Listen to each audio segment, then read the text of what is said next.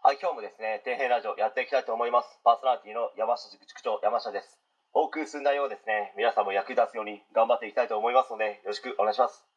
え今回はですね、恋人の母親にある衝撃的なことを言われた男性について、ちょっと語っていきたいと思うんですけど、まあ、番組を見ていた時にですね、もう60歳以上の方ですかね、まあ、ビルの管理をしているという男性の方が出演していたんですね。まあ、すごくフレンドリーで気さくな方という印象でしたね。そしていろいろとそのスタッフの方と話をしている時に、まあ、32歳33歳あたりの時にですね恋人とある理由で別れたと言っていたのが、まあ、とても衝撃的だったというか、まあ、今もあるのかもしれないですけど昔の方がですねより色濃かったというイメージはありますね、まあ、それは何かと言いますとその男性の方はですね恋人に用事があって電話をしたんですね、まあ、何かデートの誘いだったんでしょうかね、まあ、分かりませんけど、まあ、そうしたらですね恋人ではなくてその方のお母さんが出たみたいなんですね。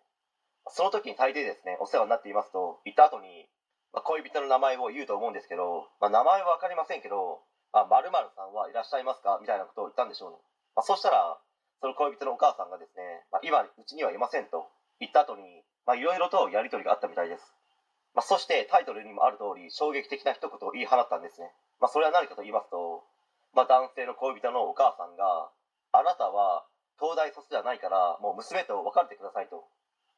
まあ、その男性の方もどこの大学かは分からないですけど理系の次第を出たと言っていたんですね、まあ、すごく知識もあり頭の回転もですね早い方だなという印象を受けたので、まあ、結構ですね偏差値の高い私立大学じゃないのかなと勝手に思ってるんですけど、まあ、今でもですね東大卒の方たちが多い家系や医者の方が多い家系の人たちは、まあ、それ以外の人たちがですね入ってくるのは嫌だなという方々も、まあ、いるのかもしれないですけど、まあ、露骨にですねあなたは東大卒じゃないからダメみたいな言い方をする人は、まあ、あまりいないのかなと思いますけどね。まあ、その後ですね、その男性は仕事で、まあ、なかなかうまくいかなかったことが多かったみたいで、まあ、東大に行けば、もしかしたら人生うまくいったのかなと、まあ、不安などを口にしてましたけど、まあ、それを見て、まあ、そんなことないでしょうと、あなたの人としての部分が一番影響してるんじゃないですかと、まあ、謎の上から目線で、まあ、その番組を見てました。まあ、東大に行けばですね、確かに選択肢は広がったのかもしれないですけど、まあ、その選んだ選択肢をですね、どう生かすかは本人次第ですから。